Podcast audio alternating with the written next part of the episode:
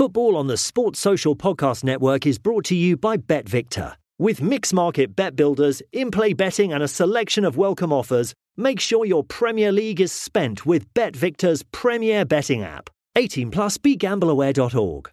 NFL Sunday Ticket is now on YouTube and YouTube TV, which means that it just got easier to be an NFL fan, even if you live far away. Like maybe you like the Bears, but you're hibernating in Panthers territory. But with NFL Sunday Ticket, your out of market team is never more than a short distance away. Specifically, the distance from you to your remote control. NFL Sunday Ticket, now on YouTube and YouTube TV. Go to youtube.com slash presale to get $50 off. Terms and embargoes apply. Offer ends 919. No refund. Subscription auto renews.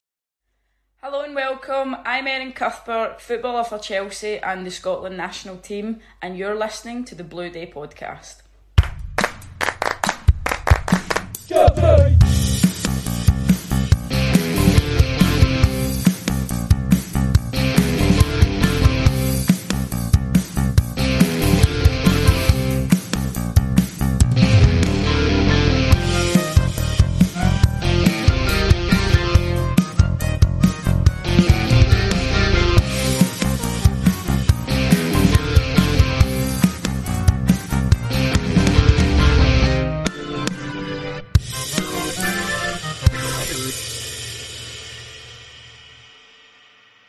Fellow Chelsea supporters, here at the Blue Day podcast, I am delighted to welcome this individual on the show today. He is a man who 50 years ago was part of the 1971 Cup Winners' Cup triumph against Real Madrid. Plus, he made 189 appearances for the club, scoring 14 goals. He is truly a Chelsea icon. Here is Alan Hudson. Alan, welcome to the Blue Day podcast. How are you? Yeah, I'm good, Keith. I'm uh, like everybody else, uh, interested in all the what's going on. You know, finding it. I'm finding it very. I'm writing a book at the moment. Uh, I started writing a book the beginning of the season about Frank Lampard's first season as Chelsea manager, because I don't know if you know, I helped get him to the club when he was at West Ham. Uh, he was going to sign for Leeds, and I talked to his dad about it, but that aside, I was going to write about Frank, and when he when he was sacked, I was changed it to the pod, the, the year of the lockdown. So it's a kind of a diary thing. So it's I've got to keep up to date with everything. Oh, good. I'll be I'll be looking forward to uh, reading that one day. Well, I'll send you when I got your email address. I'll send you bits and pieces over. Oh, fantastic, fantastic.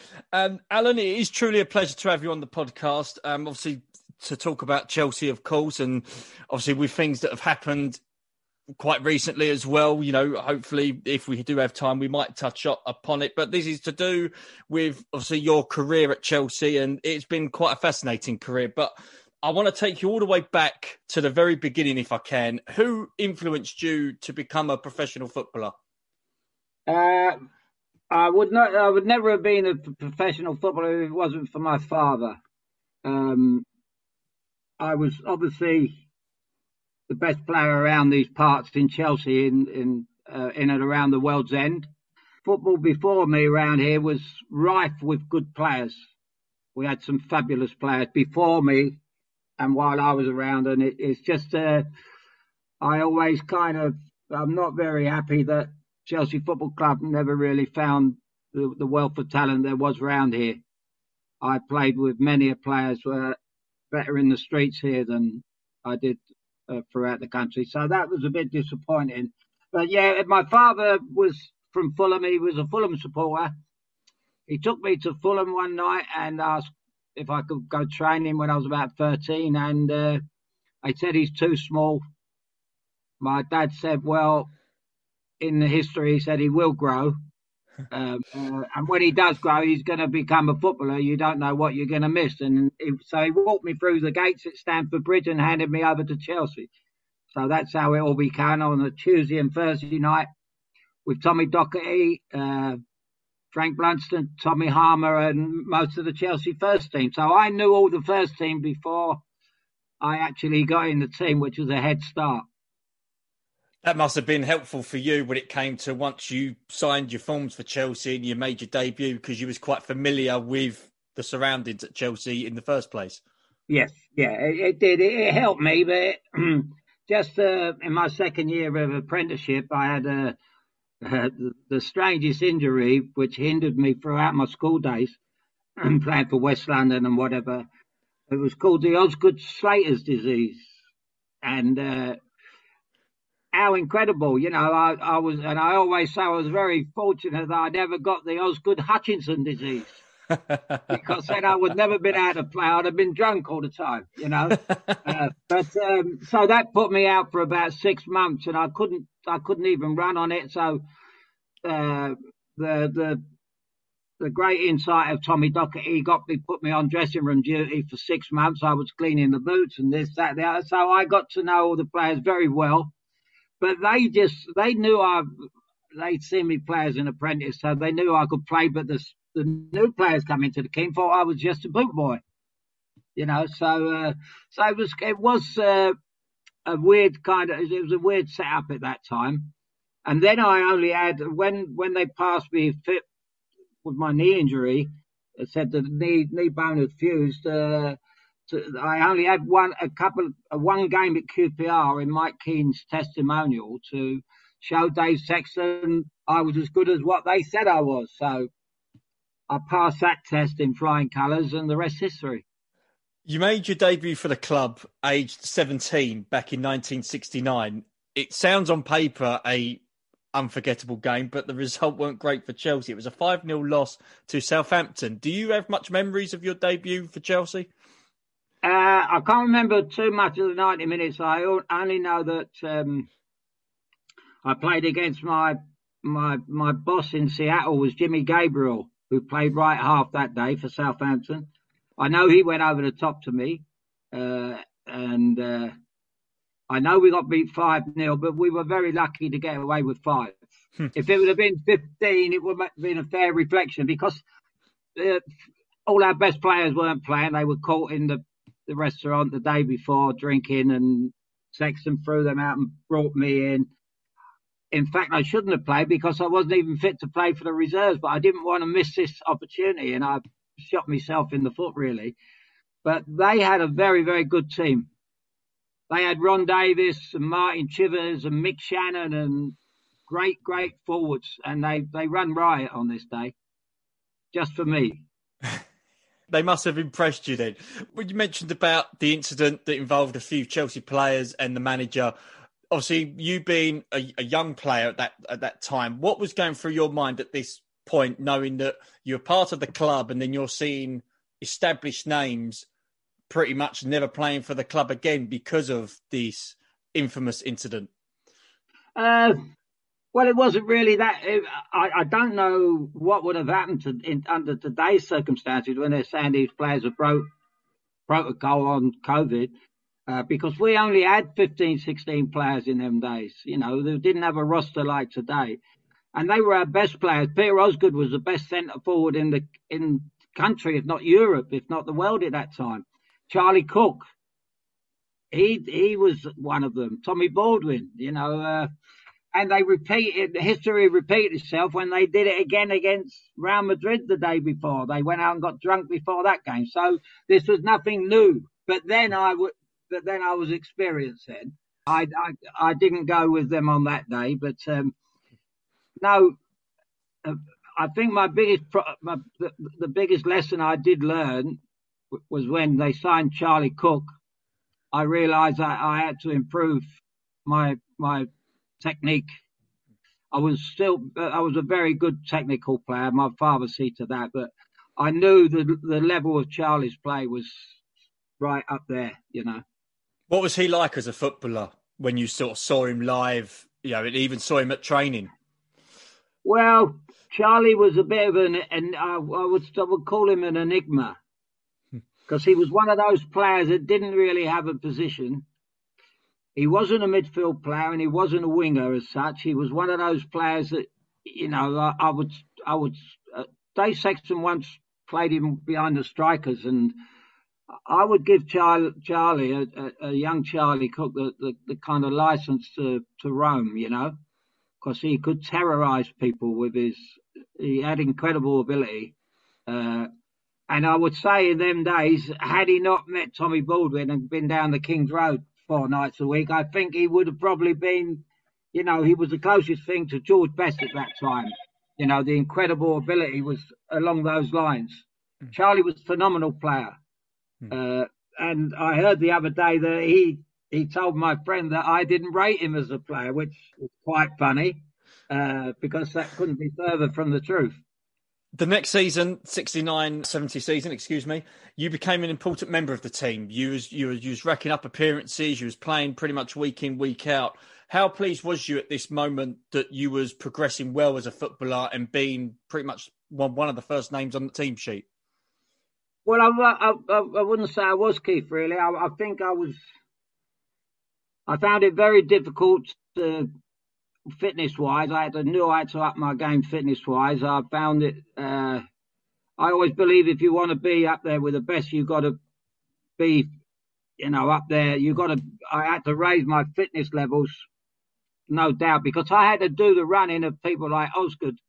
You know, when you're playing with Osgood, you have to do a lot more running because uh, he was he was that superb that you had to make sure that you was, you know, on your mettle all the time and I, I was really kind of I grew into myself, and I I, I, I was brought up as an inside forward, but uh, the game was changing then. Inside forwards were coming extinct, uh, and whereas he Dave saw me as uh, a player to play in midfield with John Hollins, he pushed Charlie out right on the white, which kind of it was a bit of a gamble, but it, it paid off in 1970. In 1970 as well against Derby, you scored your first goal for the club. That must have been a, you know, a huge relief for you, knowing that you know you was able to break your sort of duck, and you was now part of an important time at Chelsea. Now you was getting in amongst the goals. Well, I, I wouldn't say I was anywhere near Frank Lampard, but uh, I think Frank Frank would have been quite proud of the one I scored at Derby. It was a 25 yard volley, but for those who go back that long, they will know that Brian Clough used to have tiny goalkeepers. They're only about five foot eight, so I, I, I did have the savvy to try this volley, and it worked. But uh, it was an incredible match. I think we were two 0 up with about eight ten minutes to go, and we drew two two. But it, it was a most wonderful experience, and uh, I didn't really know that I was going into uh, the Baseball Grounds with you know, the the great Brian Clough and stuff like that was I was too young to embrace it all. Um, and in my later years, I came across across uh, Clough and. Uh, but I was very, I was too, I was very young. As, as many young players would tell you, it does go over your head. Uh, it takes a while to sink in, and I think by the time I got to Athens, I was felt that I'd arrived. You know. 1970 will forever be remembered by large sections of Chelsea supporters of the year we won the FA Cup. You played a pivotal role in the earlier rounds that led up to the final. When did the belief begin in the squad that this year could be the year that we could win a trophy? Because the league wise, we was doing okay at that point. You know, we was playing some good football. We had good players. Was there a belief that finally we could end up winning a trophy? Well, I, it was my first season, and um, um, incredibly, we finished third in the league, and we never even looked at the league table. It was um, we never looked at we. I think we kind of. I'll tell you the moment when we actually won the the cup. I've been writing about this morning. Uh, was when we went up to Burnley for the fourth round, and they were about quarter of an hour from knocking us out and uh, Peter Osgood wasn't playing. We missed dramatically when he wasn't playing, and uh, Peter Houseman come up with a stunner. Hmm. He, he, he was a hero of 1970, Peter Houseman. That was his year, and uh, he scored in Wembley. He scored two goals at Burnley that night. It got us right off the hook. We went into it, and I think we won the FA Cup at Burnley that night. I think we believed, being so close to getting knocked out, that that we'd go on and win it. And as luck would have it, we, we got all our draws in London, we, against Crystal Palace and QPR. Uh, and it seemed that every game we played in London, we were getting closer to Wembley because when we got to QPR, we could see the Wembley flood floodlights. So, you know, it was it, we were destined to get there, I think. And and then obviously avoiding Leeds in the semi-final and drawing Watford. And uh, I was a big Elton John fan, and I later told I, had, I later told Elton John about that match. Uh, I got to meet him a couple of times, and he, you know, on his debut, at, his debut at Wembley, I just played against West Germany, and he said to me, "Alan, what's it like to play at Wembley?" And I he was playing there the following day on my birthday, and I said, "Well, you better be good." I said because it's my birthday, and he, he said, "Well, what's it like?" I said, "Elton, I think you're good enough." I was his biggest fan, so there was that was so that year was kind of fantastic, you know, Elton John and uh, the King's Road uh, was the place was uh, electric, wasn't it? It was unbelievable. It was, it was great. It was the greatest year, Keith. It's funny you should do this. It was the greatest year. Unfortunately for the final, you was injured. Um, it was yourself, John Boyle was unfortunately ruled out for the final. What was going through your mind at, at this stage? Was you know because again you played pretty much all the rounds leading up to it. You mentioned the Watford semi-final. You picked up a bad injury that pretty much ruled you out for the for that for the rest of the season. You know, psychologically, that must have really affected you, or was you sort of more confident that you can get over the injury and there would be more occasions where Chelsea would be in finals? No, I, I think that was the worst time. That was the lowest part uh, part of my uh, to be so high I now you're playing against the best team in England, Leeds, or the toughest team. Uh, and on the Easter Monday, I went down a hole at West Brom, and and as soon as I went down, I knew my ankle. I heard it tear. I knew I wouldn't play, and but I didn't. It was a double whammy, really, because I missed the Mexico World Cup as well. So uh, it was. I, I kind of hit. Everybody knows me for being a good socializer, but I hit a different kind of levels drinking then. I was I was drinking more for depression than anything else, and that led to a lot of trouble with the manager. But as luck would have it, when we got into Europe, it was we came alive again, didn't we? We were a great cup team, a fantastic cup team. I thought we was going to regain retain the FA Cup, and I thought we was going to re- retain the European Cup Winners' Cup. We were that good in cups. We had the big match players, you know. Cooke on one side and Osgood there, you know, um, and I was I was improving my game. I was I was getting stronger. With the victory against Leeds United um, over over two games, with Webb scoring the winner at Old Trafford. Looking back on it now, how significant was that for the history of Chelsea? If you look at it for at this moment in time, and also for you personally being part of that team with the likes of Peter Houseman and Osgood and Charlie Cooke to be part of a, you know, a decent side at that point? Well, I think um, it wasn't it wasn't so much the the David Head uh, David Webb uh, goal off his shoulder, but he don't mind me saying, but it, it was the Peter Osgood goal that that gave us the belief. The fantastic run by Charlie Cooke, the fantastic pass for Peter Osgood, and he just came in and I remember six or seven Leeds defenders standing there like they was in Madame Tussauds. You know, that was it was fantastic, and that was the goal that started it all. Because had, had we not had, had, we not scored then, I think Leeds would have went on to win.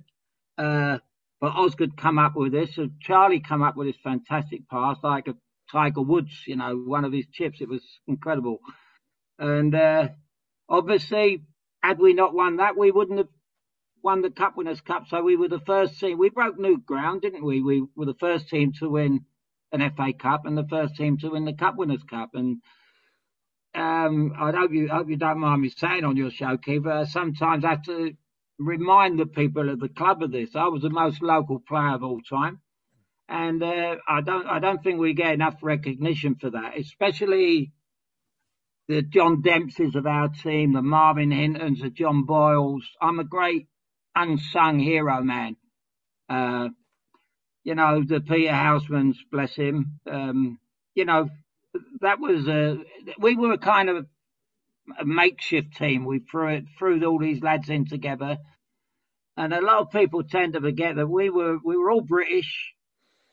You know, the foreigners then were the, the Scottish, wasn't they? And, you know, we had Charlie and Eddie, uh, you know, Eddie was probably the best left back in the world at one time. Charlie, when he was on his game, was as good as anybody. So we had a wonderful mixture. Mm. And we were going to go on to greater things. If they hadn't built that stand, we would have went on to greater things. We'll talk about that later. Yeah, I'll, I'd like to ask you about that if, if, later on. But the next season, we played in the it's called the Community Shield now, but it was called the Charity Shield. We lost to Everton, but that season, as you say, we were in Europe, uh, the UEFA Cup Winners' Cup. You made your European debut against Aris Salonika. Do you remember sort of that, that particular game well? Because you played in both legs.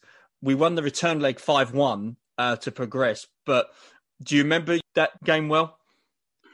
The one thing I remember about the the, the game. I've still got the picture of it of us standing outside of the aeroplane, and I've got I'm the only one with a duty free bag with a bottle of vodka in it, I think.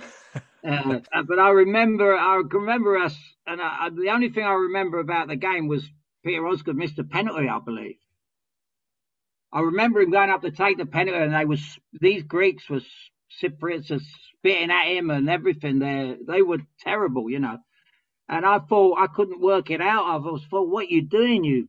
You know, I couldn't work it out why why they were being like this because they didn't realise that they had to come back to the bridge. That's right. You know, yeah. and they didn't realise what was waiting for them in the second leg. And we were gonna we were gonna give them more than what they give us over there. Trust me.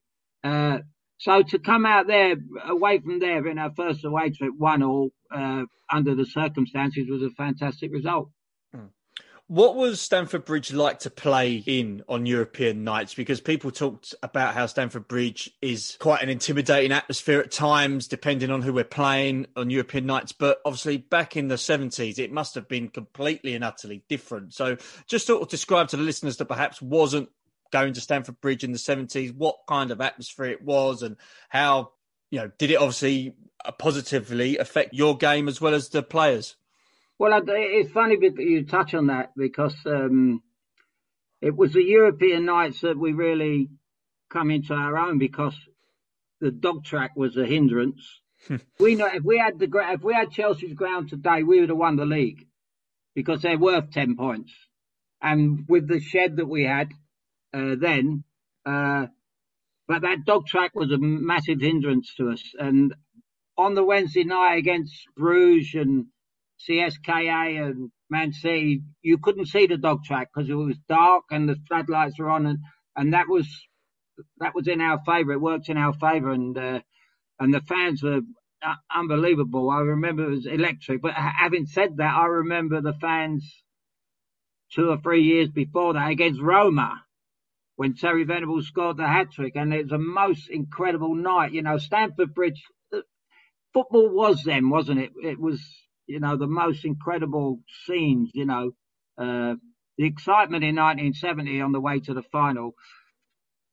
And as I said, I thought we was going to relive that and do it again, but we got how we got knocked out the, the following season was just incredible. We reached the final after beating Manchester City. What was your feelings after this, knowing that the final would be against Real Madrid, and it would be such a, a huge game for the club and for the players involved. Um, the, the, the the wonderful thing about the game then is that unlike today where they've got Sky TV and all these other channels and we never had that. So we never knew who we were playing against. We didn't know who, what players they had I said to somebody yesterday, and I wrote about it yesterday, that we never even looked at the other semi final. Unlike when Manchester United played Leeds in the FA Cup, we knew all their players, so it didn't matter. We knew what we were facing. But when we walked out in Athens against Real Madrid, we had no idea about how good they were. Nobody had gone and seen them play. There was no team talk about them. We just basically went out there and said, look, we're going to, we, we were so confident of winning. It was incredible you know, um, against a team with such a, an incredible reputation. Uh, and they had a they had a player called Pirri in midfield who was one of the greatest players you've ever seen. You know, and as, uh, as a little bit of good fortune happened to us that night, he he, a, he must have busted his arm and he played the second leg in a had his arm in a sling, which was me and Charlie looked at each other and we was quite happy. that certainly wouldn't happen now. that certainly would not happen. Well, you, you wouldn't play on a Wednesday and a Friday. That wouldn't happen now. No, no, absolutely not. Um, it took two games to beat Real Madrid, as you said in, in the Cup Winners' Cup. I just have a couple of questions to sort of cover this. Were you confident personally of beating Real Madrid? And do you remember when you was told that you was going to be in the squad for these games? Um, yeah, I knew I was going to be playing. Uh, there wasn't a problem there. I got a knock in the first game. I was a bit concerned that Dave might want to leave me out the second game, but I never told him how bad the knock was. Hmm. um, but um, no, I think we, I think, I think once we got past Manchester City, we knew we'd beat them. They wasn't the team of old, uh, and we we were just playing so well in the cups at that time, and um, of course, we had Osgood. We always knew with Osgood that we could score wherever we went.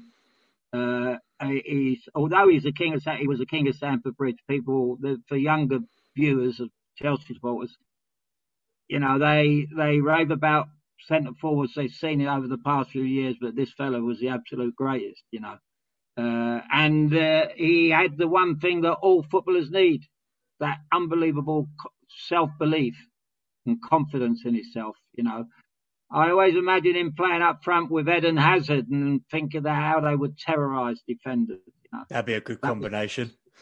Was, well, that was how good Osgood was. He was along them lines, you know. Uh, and I can't pay him any greater compliment. Would you say he's the best striker Chelsea has ever had? I would. I, he's the best centre forward I've ever seen, actually. Hmm. Uh, and that's going some somewhat. And I've seen some some wonderful. I, I even think in 1970, had Alf played him, he would have got in the Brazil team easily. I think he was as good as Tostão. Pele would have loved playing against him. I think he was that good. Uh, really, really, really. And uh, I think the closest thing to him that I've ever seen would be as a big match player would be Drogba. When it comes to big matches, Drogba come alive. Um, I see him sometimes playing league matches, and I, I thought I, am not too sure about this fella. And then all of a sudden, when it comes to the big matches, I mean, especially when he played against Arsenal, you know, Arsenal were petrified of him, weren't they? You know, he, that's right. That's right. They put his they put his name on the score sheet before they went out. Um, it was that good, Drogba, in big matches, and that was he reminded me. It wasn't like Osgood, but he he had that great, eh, you know, the close to arrogance. Uh, so Drogba would, would be right up there with Osgood, yeah. In regards to the Cup Winners' Cup triumph against Madrid, what was going through your mind at the final whistle? And looking back now, where does this victory rank in your list of accomplishments in football? Well, I never, I, I never really I don't think any of us knew at that time how how big it was. We didn't really realise it was the first European trophy that we'd ever won. Happened so quickly. Uh, within 18 months, I'd gone from just about getting in the team to now winning the FA Cup, although I didn't play, and now having a Cup Winners' Cup medal. And really, you know, you mentioned we we mentioned earlier on about the stand. Had it not been for the stand, you know, I do know personally that George Best wanted to come to us, and had we had a manager that would have bought George Best, we would have had to make a ground that held 200,000 people. So the future was, I mean, I left when I was 22, 23. They sold me. And Peter Osgood wasn't even at his best. He was 26, 27. There was so much more to come from us too. And, and to build a team around. And uh, that was the hurtful thing about it all. We'll touch on that quite soon, actually, because I, I, do want to get your thoughts on what happened in 1974. But the season after the 71 72, there was one game that sort of stood out when I was doing my research. It was in a, the Cup Winners' Cup.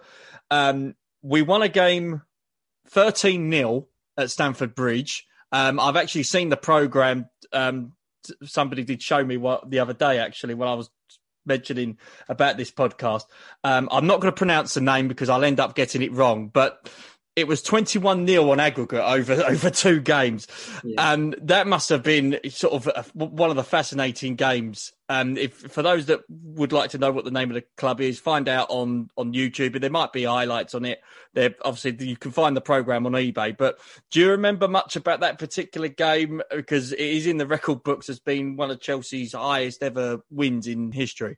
Well, they were from Luxembourg, wasn't they? That's um, right. And um, I've, I've felt I've said to people that um, I was I was I was disappointed with Chelsea again. They should have they should have um, invited that team back for a dinner some years you know afterwards because I've never t- seen a team uh, so deflated and beaten who tried right to the end to the final whistle what they must have told their grandchildren years later but they were fantastic you know, they were bank, they were bankers, bakers, whatever, all over Luxembourg. I think there might have been three brothers in the seat in the team. I heard, uh, but they were just, you know, there was not. I, I, I, know what we would have been like if we were 3 nil down away. Ron Harris and Eddie McCreadie would be lumping people. But they didn't even try to kick it, you know, kick their way out of trouble or nothing. They they they just enjoyed it as you know, and I felt really sad for them. And but uh, at the same time, as I say, I, if I would have been the chairman of the football club, I would have invited them back and said thank you for for being so sporting about it. They they took it on the chin, and uh, you know they walked off and they were proud to have played at the bridge. And I think that's the wonderful thing about football. That would you have know, been a nice touch, to be you fair. know, these, these yeah. Luxembourg, the people from Luxembourg, they they would never ever that that would never happen again. There 11, 12 people come over from Luxembourg and were out on the field that night, and that was an unbelievable memory for them. Forget the score; it was immaterial. Osgood wanted to break the record, and he broke it. Yes. Uh, and so, you know, so they were a great part of our history, and I think we should have said thank you to them. I know the boys would have put put a few quid in because they were just fantastic sportsmen. 1972 would be quite a, a big year for the club. We lost the League Cup final against Stoke. Um, obviously, this was a bit of a bit of a pain in the backside for those that were there because I, I believe when I was again speaking to certain people, we were actually favourites for that game. Um, did you feel at that point that this Chelsea side could have achieved more all right, we was in the final of the League Cup. We won the FA Cup two years prior. Then we won the Cup Winners' Cup. Did you think at that point that, as you said before, Chelsea should have really mounted more of a title challenge because of the players we had and what we did achieve b- beforehand? Yes, I, I, I, think it's it's always going to be a, a, great talking point. It's a great, uh, it's a very grey area. Uh, the way they got rid of me and Osgood, but uh, it, all the trouble started before that. Uh, falling out with a manager, uh, and the stand was a was a big falling outside. Yeah. Uh, changing them caravan, the, them cabins and everything else. And we were we were slowly going, and players were losing a bit of form. I lost I lost my form. Charlie was losing form. Uh, I think there was a lot of doubt about with the management was a problem. Osgood and Dave Sexton were always, you know, on the fringe of having a tear up. You know, it was like putting Muhammad Ali in a room with Joe Frazier. These two were like, you know, they were always on the brink of having a fight, and it, it didn't help. It didn't help matters. Uh, but again, you know, in in the modern game, given that that team, you know, with with with not with not having the problem with a stand, and we had the money. If George Best wanted to come down, then we we would have wiped the floor with anybody then. That would have been it. And the, the likes of yourself and these young kids would be walking around with Chelsea shirts with Best on the back. You know, because he was the best player in the world at that time, and uh, and he, I know he wanted to come because he, he, he hinted to us several times up in Manchester in his nightclub. He, you know, he loved us Chelsea boys, and hence he come down and lived down here and spent his days, last days here.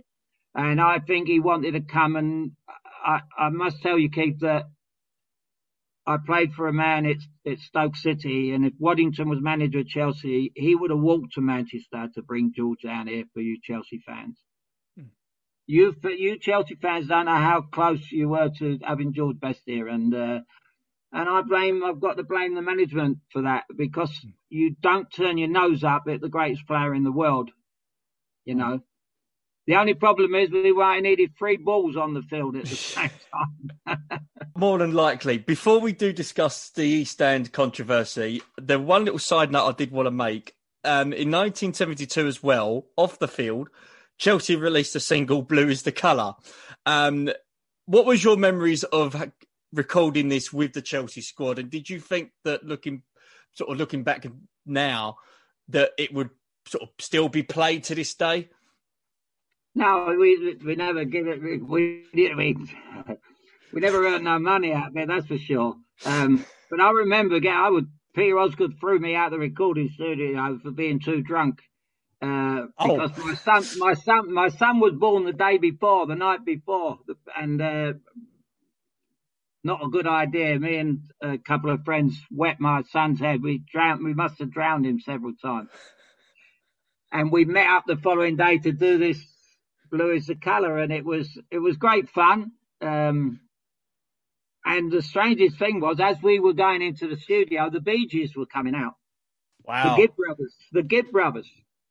So we got to number five in the charts, and they didn't get anywhere. So that's got to tell you something, you know.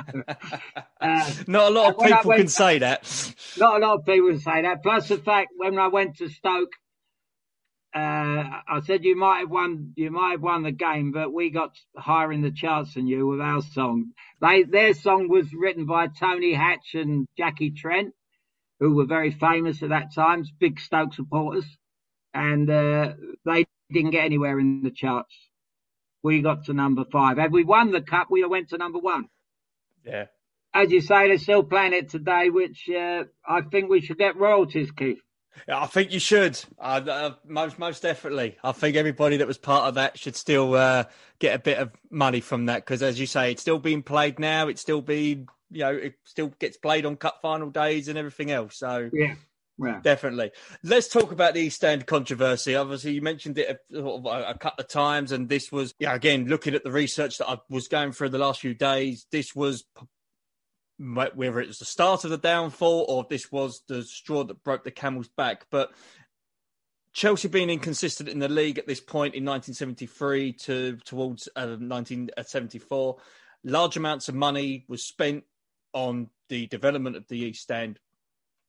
What obviously um, you've told us your views on it. What was the overall mood in the squad like? And you mentioned about Peter Osgood and Dave Sexton having issues towards each other, but did did the actual development of the stand affect the morale in the squad and what sort of could, what what sort of stories could you tell us on the lead up to this well we I, I, I don't really I, I, all I can say is our away form was you know we we preferred to play on the road we didn't like change changing in them cabins and walking through and everything else it was a bit of a it, it was a bad decision to to build that stadium like they did. And I think it was a it was a it was a bad decision between Dave and Brian Mears. I think they come up with this solution to get rid of the old stand because they didn't like the bar in there. They boys drank in the bar. They wanted it, and it wasn't the time because they couldn't afford it. And when they hit, when they couldn't make payments, they they looked at me and Osgood. They and they got a lot of money for both of us. I, both of us were record transfer fees. Uh, him more than me uh, because of, of, the goals he scores, no doubt. Um, but you just, as you found out at Chelsea, you can't replace Eden Hazard. You can't replace players like that. I don't care about Ray Wilkins coming through, and I don't care.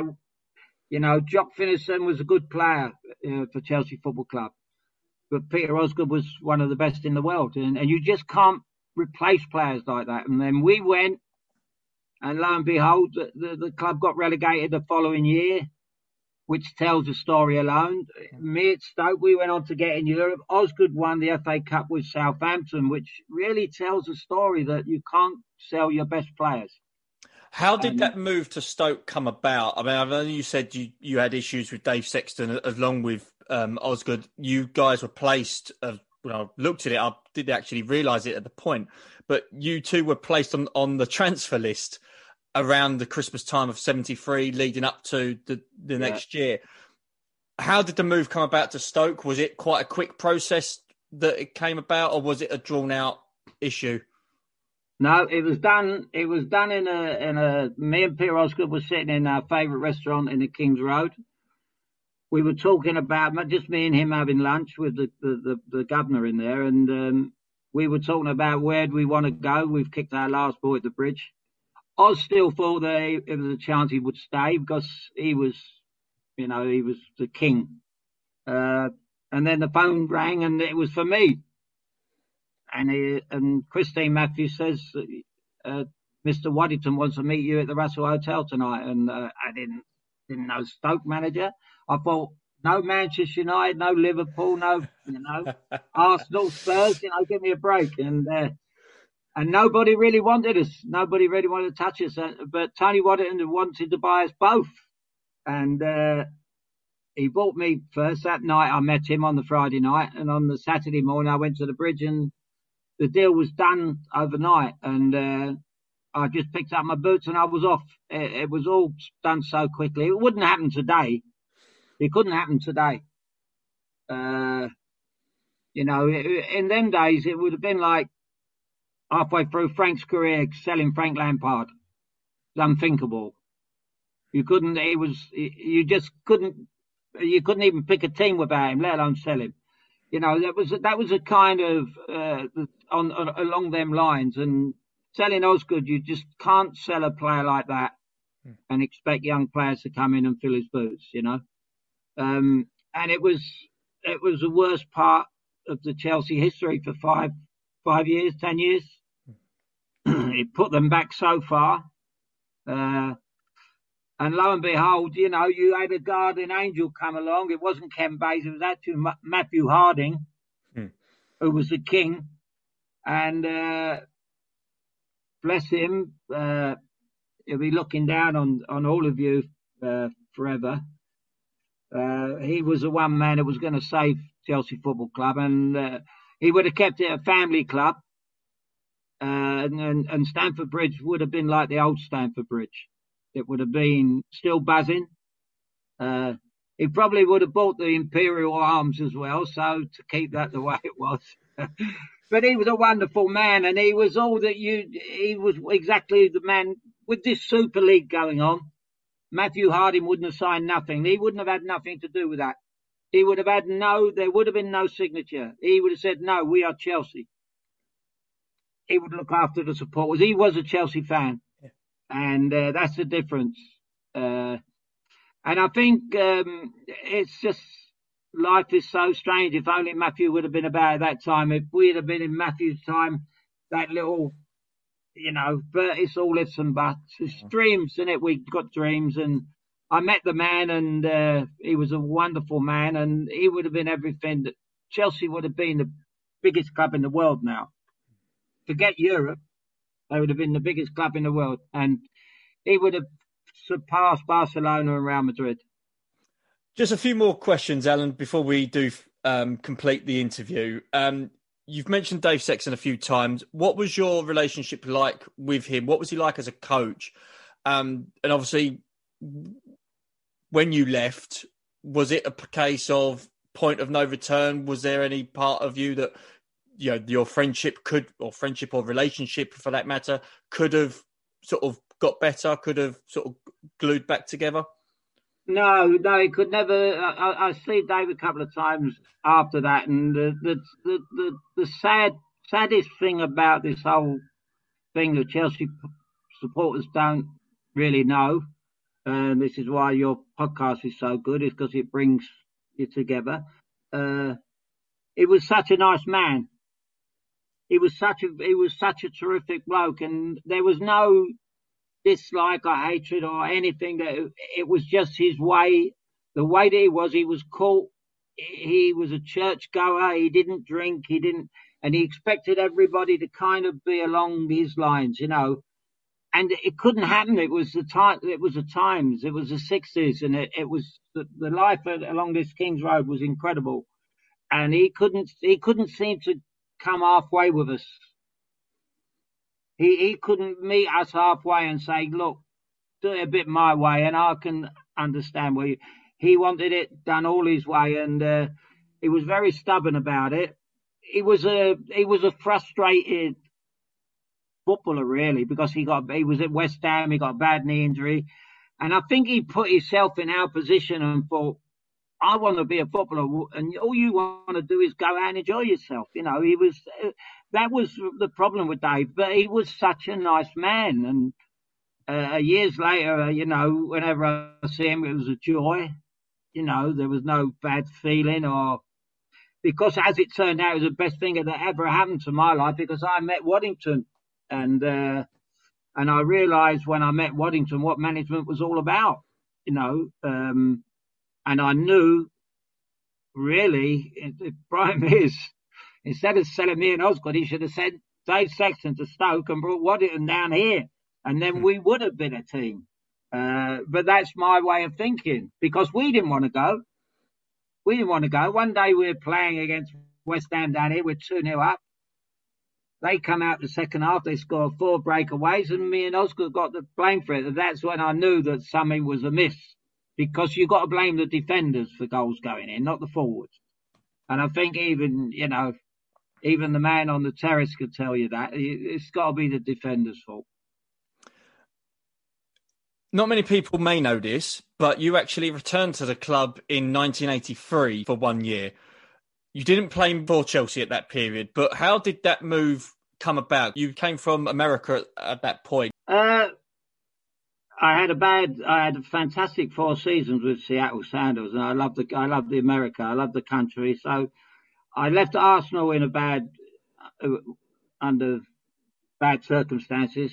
Uh, problem with a manager again. I, it's not always, you know. There seems to be a uh, pattern forming here, Alan. Well, no, that's why I say Waddington. I got fantastic with Waddington. I, I, didn't get on with Revie. I didn't get on with Ramsey. I didn't get on with Terry Neill. I didn't fall out with Dave Sexton. It was just his way of. It was a, it was financial thing, uh, and I came back from Seattle and. While I was in Seattle, I wanted to come back to Chelsea and play out a season and I wanted to take a couple of Chelsea players back with me to play out of your season. I would, I wanted Mickey Droy to come play for us, and I wanted Dave Speedie. They were the two players I wanted to take over there if I come over here, and uh, it never came about.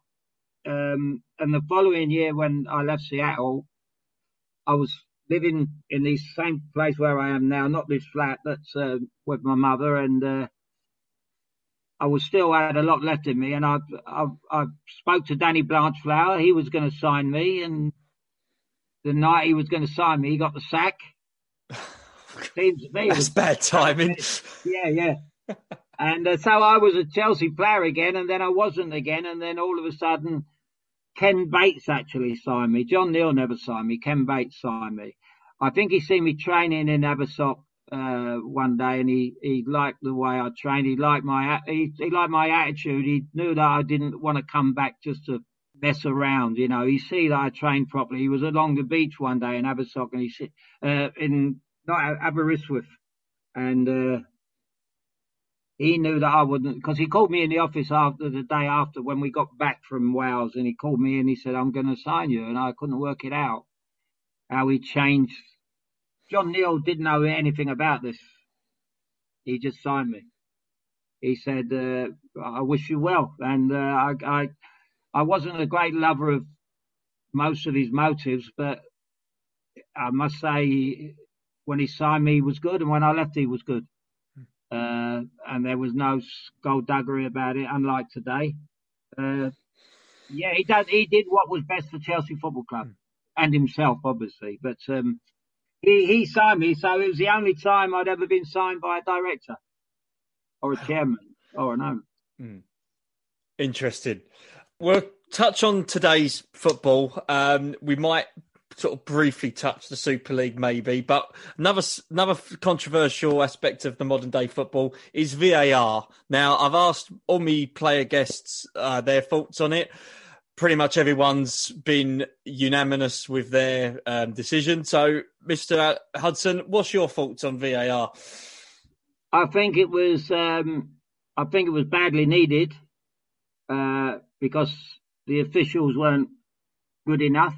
I think we, I think it's badly needed. I think we do need VAR, but we need it to be run properly.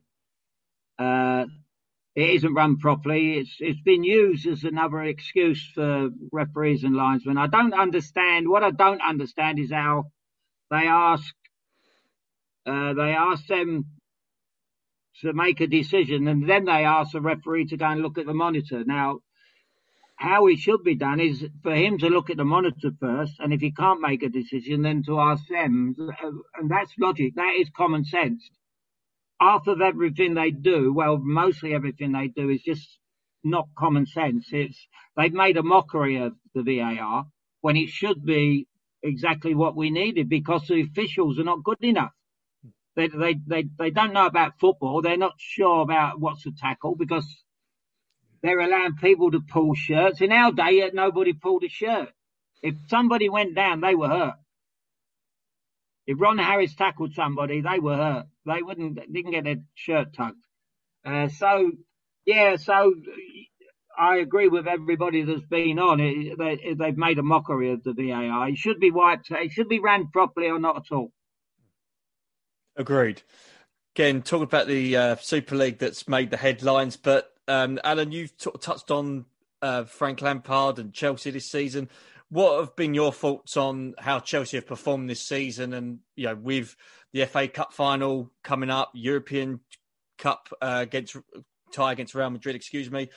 What's been your thoughts on the overall sort of season for Chelsea Football Club? Well, I thought I, I, I know Frank very well. I know his father very very well. I, I was brought up with his dad uh, played in the under 23s with him. So I know, and I know Harry, his uncle, very, very well. I know Frank. I like Frank. He's a great, he's a great person. I love him to death. He's a great kid. He's a great character. What he done at Chelsea was incredible. Goals from midfield, incredible. Uh, and I thought he was going to be a great manager. I thought he'd be there forever. Um, but it, obviously, the history with him and a couple of players having played together was probably what is undoing. Uh, because as he's proved, you know, with new fellas come in and he's wiped the slate clean and having not been in the dressing room with them players before, knew nothing about them. And, uh, and that's always, you know, it's always beneficial to, uh, Thomas Tuchel, uh, whereas I think it was a, it was a, it was, uh, it wasn't in the favour of Frank, and I could see certain players were not happy with. When he went for the when he went for the young kids, he he was upset a few of the older players, and uh, I think that was. I don't know if he had a meeting or he lost the dressing room, and uh, I don't know how because I've never known a manager who had such a club at his heart like Frank had Chelsea Football Club in his heart. So he was doing all the right things, but as my manager Tony Waddington once told me, he said, Alan, after he signed me, he said, "You're doing everything right, but in the wrong order." and he was right. He was right. He said, "You're doing you're doing everything right." He said, "Because I love all the things you do." He said, "But get them done in the right order," and that's what Frank did. He didn't get he didn't get it done in the right order he was doing everything right. The, what, the bringing the kids through was brilliant. This this young Mount looks like a player, and the more I see him, the more he looks like a player. The only mistake, I think he made a mistake with Tomori. I wouldn't have let Tomori go. Uh, I agree with that. I love. Uh, I think Reece James, if he continues to improve, he could be the best fullback Chelsea have ever had. You know, these kind of things Frank has brought in to fruition, you know, and uh, he must be crying his eyes out when he sees them making great strides, you know, because he wanted to be a part of that. and there would be no nasty feeling on Frank's side. He would wish him well, and uh, it's just a sad, sad day for Frank because I know his feelings he has for the club. And the Super League, I'm, I'm sure if he had any say in the Super League, he would he would put the he would put the fans first, and he would say no, we're we're not having it. You know. As it is in the headlines, we will touch on it. Your thoughts on the Super League and obviously what occurred at Stamford Bridge yesterday with the protests, and then subsequently all six English clubs deciding they don't want to be part of it no more. What were your thoughts on you well, know, my, this my thoughts, crazy thoughts, idea? I, I watched um, Graham Souness, who I love. I watched Gary Neville, who was terrific last night. Every word that came out of his mouth was spot on. He hit it, the nail on the head bang, where he learned that off of Ferguson. It's like Alex Ferguson talking last night. He wouldn't have stood for this. Um, but what annoys me, what nobody's touched on, is why did they sign these contracts in the first place? If they had no, if, they, if they're going to pull out, why sign them in the first place? So they had an intention of doing it. It's like you and I going to a football, you, you and I going to a football club, signing a contract, and then turn around and say, oh, we don't want to sign for you. why sign in the first? So that's there's that grey area. Why did they sign it? Why did Bruce Buck sign that or whoever did? They shouldn't have signed it. Uh, and then this wouldn't have come about. It wouldn't have been a big issue. They should have, as Graham Souness says, they, it's all been deceit. They've been deceitful. They've, they've lied. And, uh, if you've got 11 players or 20 players in a dressing room are deceitful and liars and you don't trust them, then you, you're not going to get anywhere. That's right. And that is what the directors have done. They've signed the contracts because they've, they've done it for money. Agreed. And there's enough money in the game for everybody nowadays, so they don't have to be greedy.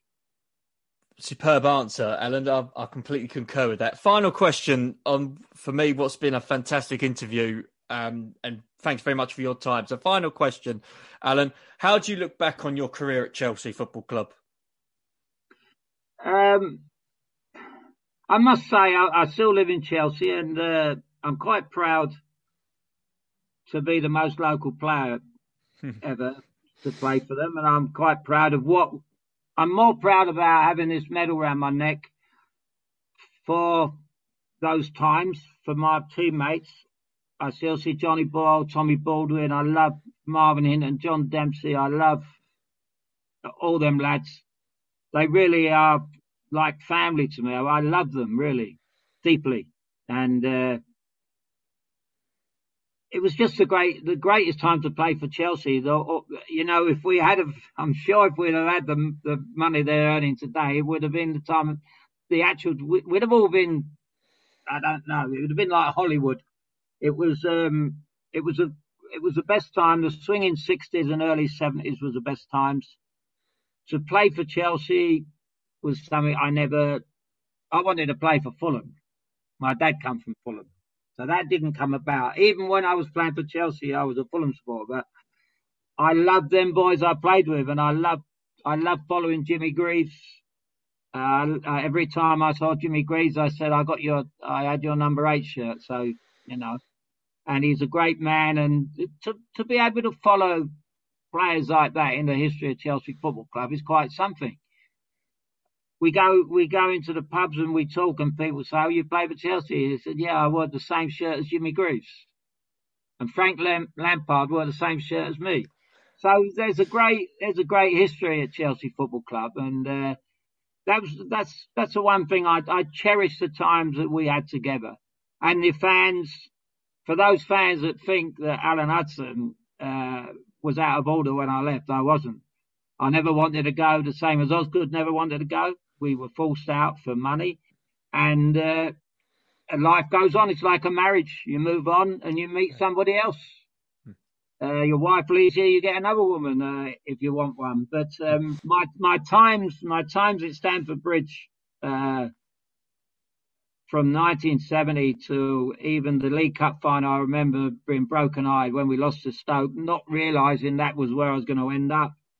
Um, they were just wonderful times. We, you know, the, the League Cup semi final at Tottenham when we beat Tottenham, and I got the winner in the last minute. my great friend Chrissy Garland scored the first goal, a magnificent goal. They were great times, great times, and and no one can ever take that away. They can take your money, but they can't take that. That's me. Brilliant. Alan, it's been an absolute pleasure to have you on the Blue Day podcast. And just one final little quick one. You have a podcast of, of your own. It's called the Alan Hudson Podcast. You've done a few episodes uh, so far. Just sort of quickly plug it if you can. And Well, I'm we're trying to build it up. A friend of mine, Tony Jimenez, and I are, are doing it. We've had Harry Redknapp on. We've had a few good, few good faces on. Stevie Perryman, uh, someone I played against in the Chelsea youth team, Spurs youth team. Great lad, love him as a person. Uh, we get the Chelsea boys on when we can. We've had Johnny Boyle on, he'll be on. Tommy Langley's coming on, great friend. Paul Elliott, the great Paul Elliott, I love Paul Elliott, you know. So we're going to do a, mixture. We're going to have Glenn Hoddle on pretty soon. Um, Fantastic. So we want to build it up. We build. We're in the stages of building it up. I don't know how far we go. Uh, I started it with Don Shanks, my old friend from Queens Park Rangers, uh, mates with Stan Bowles, who sadly got dementia, and we lost Frank. Frank got Frank, the great Frank Worthington got uh, cremated Friday, and I, uh, his wife kindly sent that down me. I shed a tear yesterday. Um, so yeah, we're uh, Don Shanks is in Egypt, and uh, me and him, it was me and his idea, and, and, we're trying to carry it forward. So anytime you want to come on, you're very welcome to come on. With your shirt on as well. Uh, no doubt, absolutely. Alan, it has been an absolute pleasure to have you on the Blue Day podcast. Take care, and hopefully we'll see you down the road.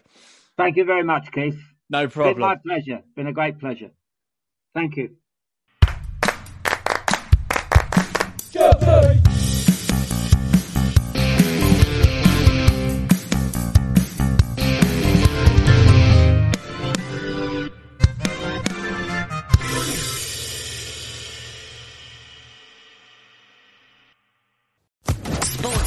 Podcast Network. Bueno, nos vamos. Aquí tiene su cuenta. Espere, ¿10 mil dólares? Así es, las cervezas, hamburguesas, alitas, postre, la multa por conducir borracho a casa, licencia suspendida, días de cárcel, días de trabajo perdidos. Ya sabe, todo lo que involucra obtener un DUI. Bueno, y lo que quiera dejar de propina. No pagues el precio de tomar y manejar. Te puede salir caro. Maneja tomado y serás arrestado. Un mensaje de Netza.